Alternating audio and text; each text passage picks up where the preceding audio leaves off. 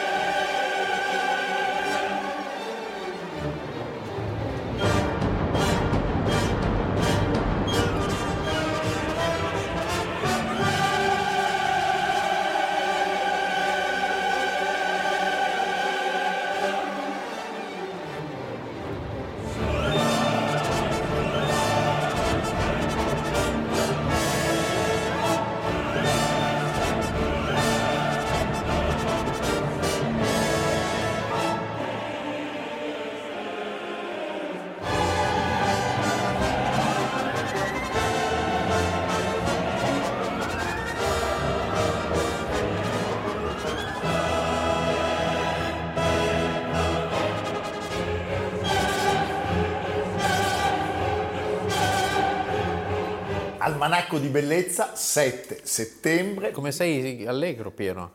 Forse perché quando tirano i ceffoni... No, non è vero. Adesso perché ho anticipato il tema, il sì. primo tema della giornata. Abbiamo ascoltato il Dies Irae dalla messa di Giuseppe Verdi. Allora, messa da Requiem, Dies Irae, sempre per, per si utilizza, si abusa un po' per cose apocalittiche e noi oggi dobbiamo raccontare un episodio Beh, che peraltro forse non si è mai verificato, ci sono varie te- tesi e teorie, ma che ormai sta nella storia. Quando sì. noi parliamo dello schiaffo... Non è vero, ma ci credo. Esatto, comunque è necessario. Eh? Lo schiaffo... In effetti muore subito dopo il povero Muore subito dopo, però c'è una storia che poi è una coda lunghissima. Eh, sì, sì, Abbiamo sì. questi insopportabili avignonesi, diciamolo. È sempre colpa della Francia. È sempre colpa dei francesi. Filippo il Bello. Eh, Come Filippo, Macron, Macron il Bello. Filippo il Bello che non è lo stesso Filippo il Bello, Bello di Carlo eh? V. Bensì è il costruttore dello Stato francese, intanto è uno che aveva bisogno di un sacco di soldi. Sì. Quindi nasce sempre tutto dai soldi alla fine. Debiti eh, quindi follow the money. Proprio... Beh, quindi fa guerra dire, all'Inghilterra. Abbiamo, dei, da, abbiamo degli esempi da, in casa. Da una parte fa guerra all'Inghilterra e dall'altra comincia a tassare i preti, cioè cerca di fare la famosa spending review. Ecco, diciamo questo. e nel 1303, sì. il 7 di settembre, non lui ma il suo scherano, e qui c'è una storia da raccontare, quella dei Caetani e dei Colonna, sì. Sciarra Colonna. Sciarra Colonna, che Sciarra era, era un soprannome. Sciarra Colonna. Voleva dire l'attaccabrighe. Ti piacerebbe essere Sciarra Maranghi? Sciarra Potremmo Maranghi. chiamarti d'ora in poi Sciarra. Ma io non sono così attaccabrighe, un po' sì però. Eh?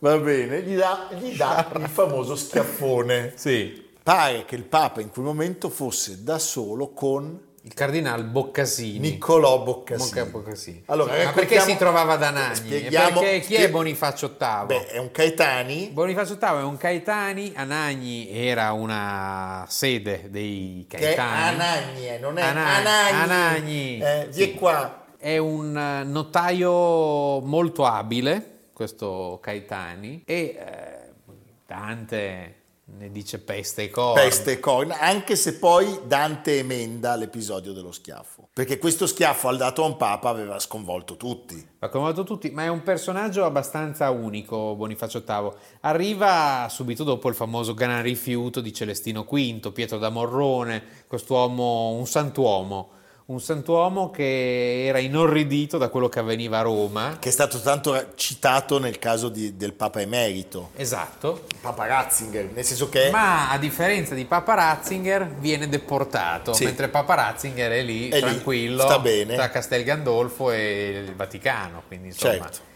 Questo viene, viene deportato perché in un momento così di crisi mistica eh, il, questo subdolo notaio Caetani gli dice ma perché non ti fai da parte? E l'altro dice ma sai che c'hai ragione?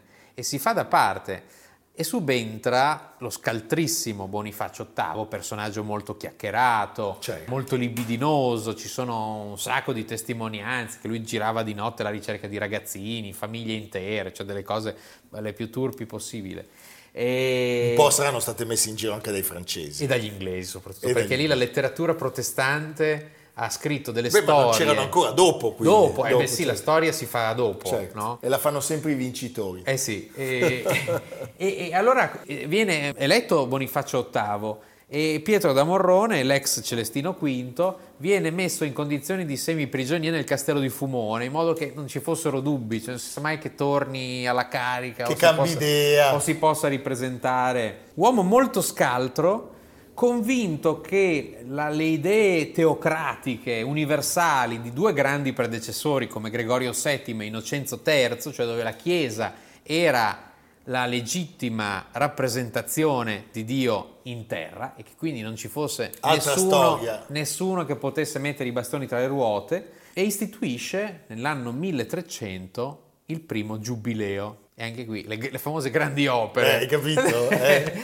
grandi opere. Allora, diciamo che tutto questo va in nettissimo contrasto con l'idea di Stato e l'idea di Francia di Filippo, di Filippo il Bello. Di Filippo che abbiamo detto ha bisogno di denaro, comincia a, A tassare, eh, il- Beni ecclesiastici. i beni ecclesiastici e addirittura blocca l'arrivo di- dei, dei- dei proventi delle parrocchie di Francia verso il papato. Quindi si arriva a uno scontro. Uno scontro che culmina il 18 novembre del 1302 con la bolla di scomunica. unam sanctam. In mezzo a questo bisogna inserire il fatto che Roma in quel momento non è la Roma di oggi, che pure è litigiosa anche quella Ma di lì oggi. ci sono le bande armate. Ma lì c'erano le bande armate, le torri, case torri, cioè ci si arroccava, c'erano interi quartieri in cui non potevi passare. Se eri uno dei seguaci di Colonna non potevi andare dai Caetani, gli Orsini ancora, cioè era tutta una... E i grandi nemici dei Caetani erano i Colonna. I Colonna che avevano già provato a rubare il tesoro della Chiesa, Bonifacio aveva tolto loro il cardinalato e elaborano questi Colonna insieme a un grandissimo letterato, poeta, mistico francescano Jacopone da Todi, un documento in cui dichiarano illegittimo eh, il Papa e gli rinfacciano di aver eh, manovrato Celestino. Ci sarà, ci sarà una guerra che, che terminerà con la sconfitta dei Colonna. Eh, I Colonna li cederanno al Papa Palestrina, lui fa- la farà radere al suolo e cospargere, e cospargere di di sale. sale. Quindi nessuna pietà. Eh, e cioè, quindi cartagine. quando, la, quando la punizione è troppo grossa, gli sconfitti, no? Eh, Caso Versailles l'insegna, gli sconfitti si rifanno Si rifanno vivi. e si rifanno vivi. Dante mette all'inferno Bonifacio VIII, Jacopone da Todi lo definì Lucifero novello a sedere impapato, lengua de blasfemia che il mondo hai venenato. Beh, è meraviglioso. Sì.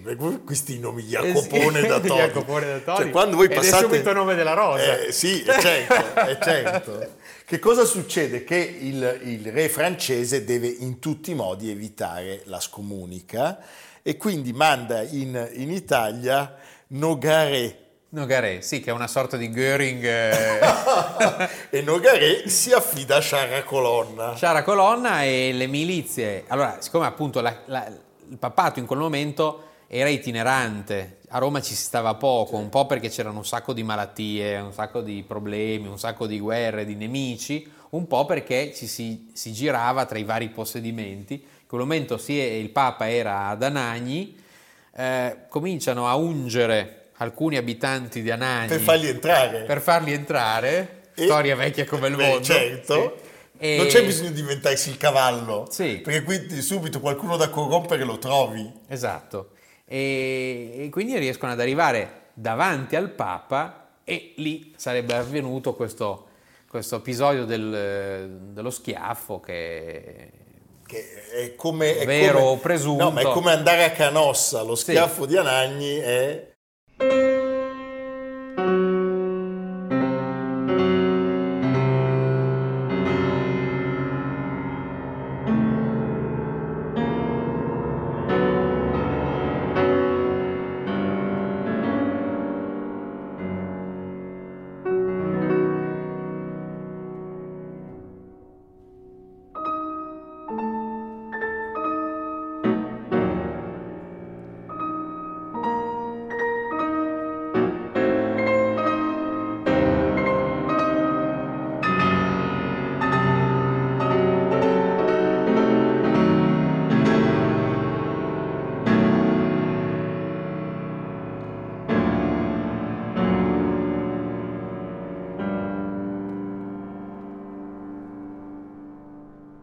forse usa il guanto di ferro, forse usa le mani. Tant'è che adesso Comunque lo che- insultano, lo ingiuriano, i soldati si buttano sul tesoro, 2 milioni di fiorini, Tu pensa. 8 tonnellate d'oro, praticamente oggi sarebbe il bilancio di un piccolo Stato, perché era la, la cassaforte che si portavano Certo. che si dietro. portavano dietro. I, i papi. Pensa che la sala, se tu vai nella sala dello- de- degli scacchi dove avviene il fattaccio, adesso si chiama la sala dello schiaffo. La popolazione di Anagni però dice, Dice, "Oh, però a noi che ce frega di sto colonnio.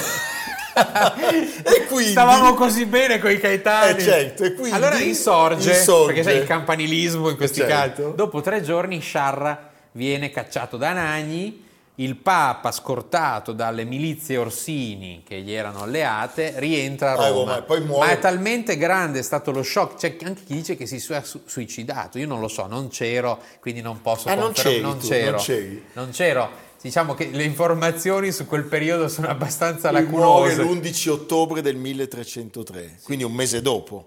I Colonna nel frattempo rientrano in possesso di tutto. A Filippo di Francia, Filippo il Bello, riesce quel che non era riuscito al Barbarossa e a Federico II, Eh, certo. cioè l'autonomia dello Stato contro la Chiesa. È l'inizio delle grandi monarchie nazionali E qua. e la Chiesa si dovrà ritagliare solo e anche diciamo giustamente un ruolo eminentemente Beh, che comunque Eh, resta un pastorale. ruolo, eh. Sì, beh, diciamo, dopo questo episodio ci sarà Lepanto e tante altre storie. Però La Francia è, è vincitrice è doppiamente vincitrice. perché qualche anno dopo addirittura il papato verrà portato Esatto. ad Avignone, diciamo sotto controllo, sotto controllo. della Cioè, monarchia francese. Noi sappiamo che inizia quel periodo in cui il Papa sta in Francia, ad Avignone, voi se andate ad Avignone potete visitare. non è un posto malvagio per stare. No, il Palazzo dei Papi, poi c'è un bellissimo festival di teatro di, di prosa. Allora non c'era, però. Allora non c'era. Ah no, anzi, allora figurati, li li avrebbero bruciati tutti. Beh, sì. E questo periodo, la cosiddetta cattività avignonese, dura quasi 70 anni, perché finisce nel 1377. In compenso non c'era il festival, ma c'erano Petrarca, Simone Sì, Martini. certo, insomma, cose belle. ecco. Cose belle, a Roma erano un po' meno contenti. Sì, chiare, fresche, dolci acque, ti ricordi? Eh, certo, come se fosse adesso. Eh, sì. Eh?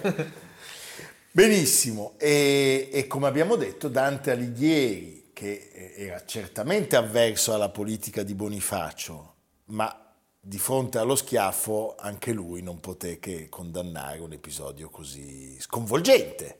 Cioè tirare un ceffone al Papa, insomma, non è proprio di tutti i giorni. Non c'è un elemento della storia di quegli anni che non sia presente nell'opera di Dante. Non c'è È niente. un cronista proprio di una precisione. niente. È la, è la stessa cosa che fa Vasari con la storia dell'arte, che non dice ma come faceva a sapere che in valle cosa, c'era un Certo. dipinto di... Come, come faceva? Come faceva all'epoca? eh? Eh, e oggi chi è che lo fa questo lavoro? Oggi nessuno, Nessuno, sono basta. È tutto polverizzato. tutto polverizzato. Va bene, quindi se, se- se io ti do un ceffone non lo scopre nessuno. No, sì, dipende se lo fai in tv, sì. Ah sì, eh? Eh sì. va bene. va bene. Comunque noi, non siamo dei, noi siamo dei non violenti. Sciarramaranghi. Sciarramaranghi. E Dante nel condannarlo disse è come se questa ingiuria, questo affronto fosse stato fatto a Cristo. Sì, è molto bello stesso. il, il- il pezzo di Dante, qui siamo nel purgatorio, perché men paia il mal futuro e il fatto, veggio in Alagna, che non è Alagna Valsesia ma è Anagni, E Anagni. veggio in Alagna intrarlo Fiordaliso, cioè il Fiordaliso, giglio di giglio di Francia. Francia. e nel vicario suo Cristo esser catto, Cristo esser catturato. Catturato. Veggiolo un'altra volta esser deriso, veggio rinovellar l'aceto e il fiele, Beh. e tra vivi ladroni esser anciso. Mamma mia. Hai capito? Ne ha per tutti. Sì. Diciamo che non si salva nessuno. Nessuno. Va bene. Era un tipino. Era un tipino. A fra poco.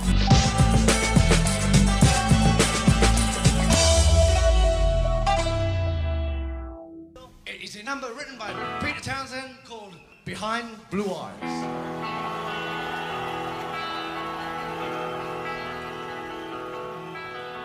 No one knows what it's like to be the bad man, to be the sad man behind blue eyes.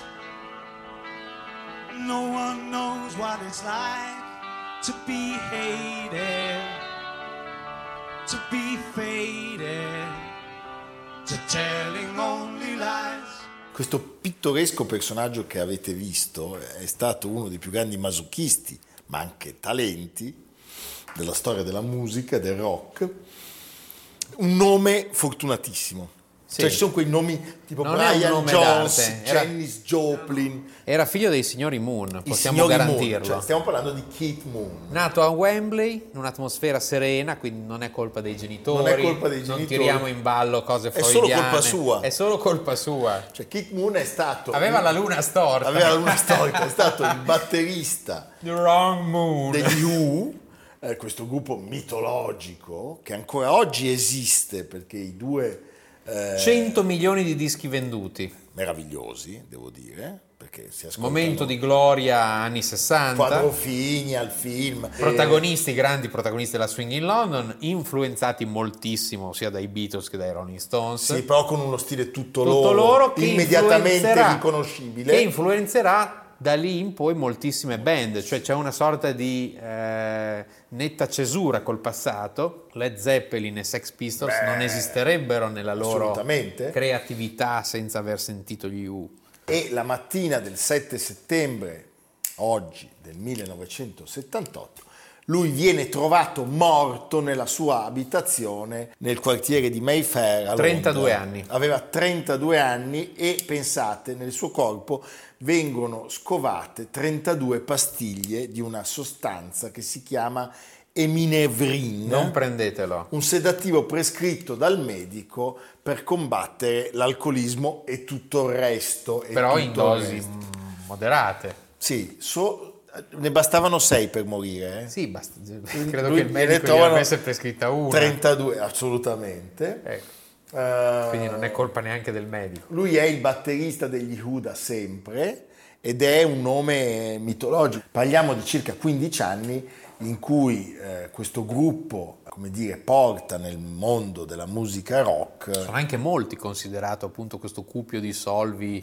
autodistruttivo. Tra l'altro lui aveva cenato la sera prima con Paul e Linda McCartney. Due più diversi non potrei immaginare. Ci sono delle foto, eh? Ci sono delle foto. Diciamo che, allora, lo possiamo raccontare, cioè il rock ha avuto tantissime meteore eh, autodistruttive e molte altre che sono riuscite a salvarsi per il rotto della cuffia e che Sì. oggi sono dei testimoni Numero uno tra tutti Jim Morrison. Beh, tra le meteore che se ne sono andate, numero Sì. uno tra tutti, tra i sopravvissuti direi Keith Richards. Sì. Basta guardare la faccia, E anche Mick Jagger. chissà qual è il loro segreto. In realtà secondo me sono dei salutisti bestiali. Sì, probabilmente adesso sono Mangiano vegano. Sì. Allora, ricordiamolo, alla fine dei loro concerti Pete Townsend distruggeva la chitarra e Keith Moon la batteria. Keith Moon amava, Anche le stanze d'albergo. Ma allora, devastare allora, le stanze d'albergo. Appi- cioè allora usavano mo- usava molto. Oggi queste cose non usano più. Non fa più scalpore. Eh, No, ma sai cosa faceva lui quando andava negli alberghi? Allora, appiccava il fuoco, lanciava il televisore dalla finestra. E se c'era qualcuno sotto? No, ma è una cosa pazzesca. Metteva dei tubetti di dinamite nella tazza e poi accendeva la miccia perché diceva che, diceva che tutti quei cocci di porcellana eh, che volavano per aria erano uno spettacolo. Probabilmente tutto questo avveniva indimenticabile. anche sotto sostanze. Beh, diciamo di sì, certamente. non, Però, dopo, non dopo aver bevuto una camomilla. però era un musicista, diciamo... Ed è il motivo per cui ne parliamo Vabbè, oggi. certo, perché di bellezza in tutto il resto non ce n'è neanche un po'. No si può- Eh, va bene, prego, un ascolto.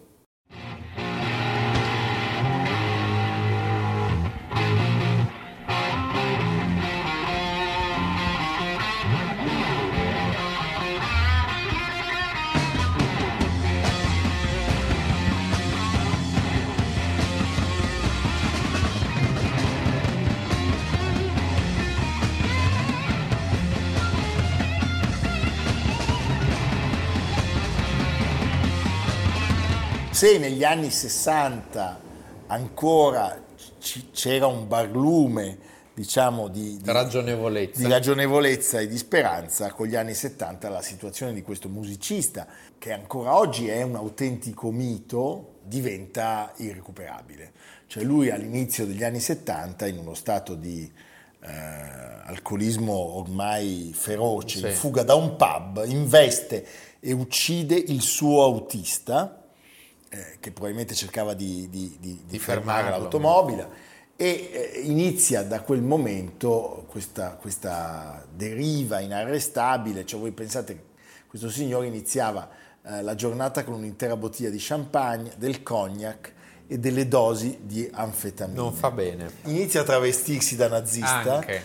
cosa che insomma, comincia a collassare eh, sul palco. Di lui come musicista però tutti ricordano la sua velocità, la sua potenza istrionica e anche, Sì, sì, un'abilità insuperabile. era anche molto creativo, cioè lui non, non era uno convenzionale, diciamo. Qualcuno dice che il suo modo di tenere il tempo fosse discutibile perché eh, la sua tecnica era un autodidatta, era un po' approssimativa, però, diciamo, eh, era un uomo che pur suonando a zig zag era un batterista veramente unico e insostituibile. E di fatto quel giorno di settembre del 1978 anche se gli Who ancora oggi dovrebbero fare coronavirus permettendo una tournée l'anno prossimo si sono spenti. Cioè con Kit Moon gli Who non sono più gli stessi. E non rompono più neanche le stanze. non credo. Ormai sono dei, dei vecchietti. Però io devo dirti onestamente che sono molto affezionato alla loro musica e sono molto... Hai il poster in camera? No, però potrei anche averli avuti in passato. Ah, vedi. Scoop. Scoop. E mi piace molto il ritmo che imprime questo musicista. Per cui ancora un ascolto per Keith Moon.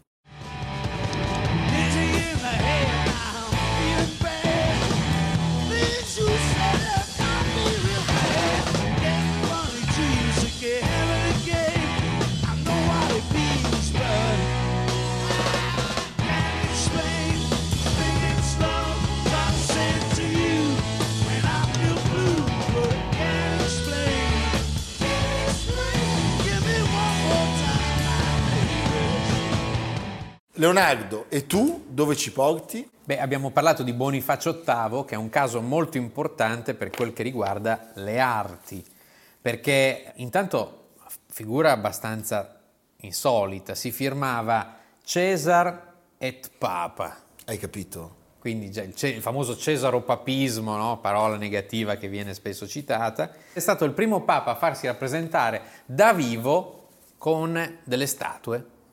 Mentre Eh, era vivo. Mentre era vivo. E che statue? Stiamo parlando delle prime statue, eh, dei primi ritratti dal vero, cioè non ritratti idealizzati, della storia dell'arte dai tempi dei Romani. A farli è Arnolfo di Cambio Ah, che già aveva rappresentato Carlo I d'Angiò nel 1277, è il primo ritratto dal vero in assoluto. E se voi andate oggi al eh, Museo del- dell'Opera del Duomo di Firenze, potete vedere questa alta scultura che viene chiamata la scultura Siluro, perché c'è, Certo. è, tutta, è tutta giocata su- sul copricapo, e siamo intorno all'anno 1300 e, e stava in origine sulla facciata del Duomo, che oggi non esiste più, l'antica facciata di Arnolfo di Cambio, dove si vede la, la- la- la naturalezza, l'espressione, la verità della figura, nel fatto che benedice, nelle rughe del volto, in alcuni escamotage narrativi di cui si serve Arnolfo di Cambio, così come nella scultura di Carlo I che si trova ai Musei Capitolini. Quindi andate ai Musei Capitolini e vedete solo quello. Solo Perché quello. già quello solo- si può fare. eh? Solo quello. E guardate che è bellissimo entrare in un museo e vedere una cosa sola. La mascella squadrata, il largo naso, cioè ci sono tutte delle imperfezioni che segnalavano che l'artista aveva visto La verità. il personaggio da ritrarre. È una novità fondamentale nella storia dell'arte, parallela a quella che porterà Giotto a rappresentare il bacio, le lacrime, l'emozione. Non il cerchio. E quello anche in cerchio. Va bene. a domani. Evviva, a domani. Almanacco di bellezza a cura di Piero Maranghi e Leonardo Piccini. Con Lucia Simioni, Samantha Chiodini, Silvia Corbetta, Jacopo Ghilardotti, Paolo Faroni, Stefano Puppini. Realizzato da Amerigo Daveri, Domenico Catano, Luigi Consolandi, Simone Manganello, Valentino Puppini. Una produzione classica HD, Sky Canale 136 in collaborazione con Intesa San Paolo.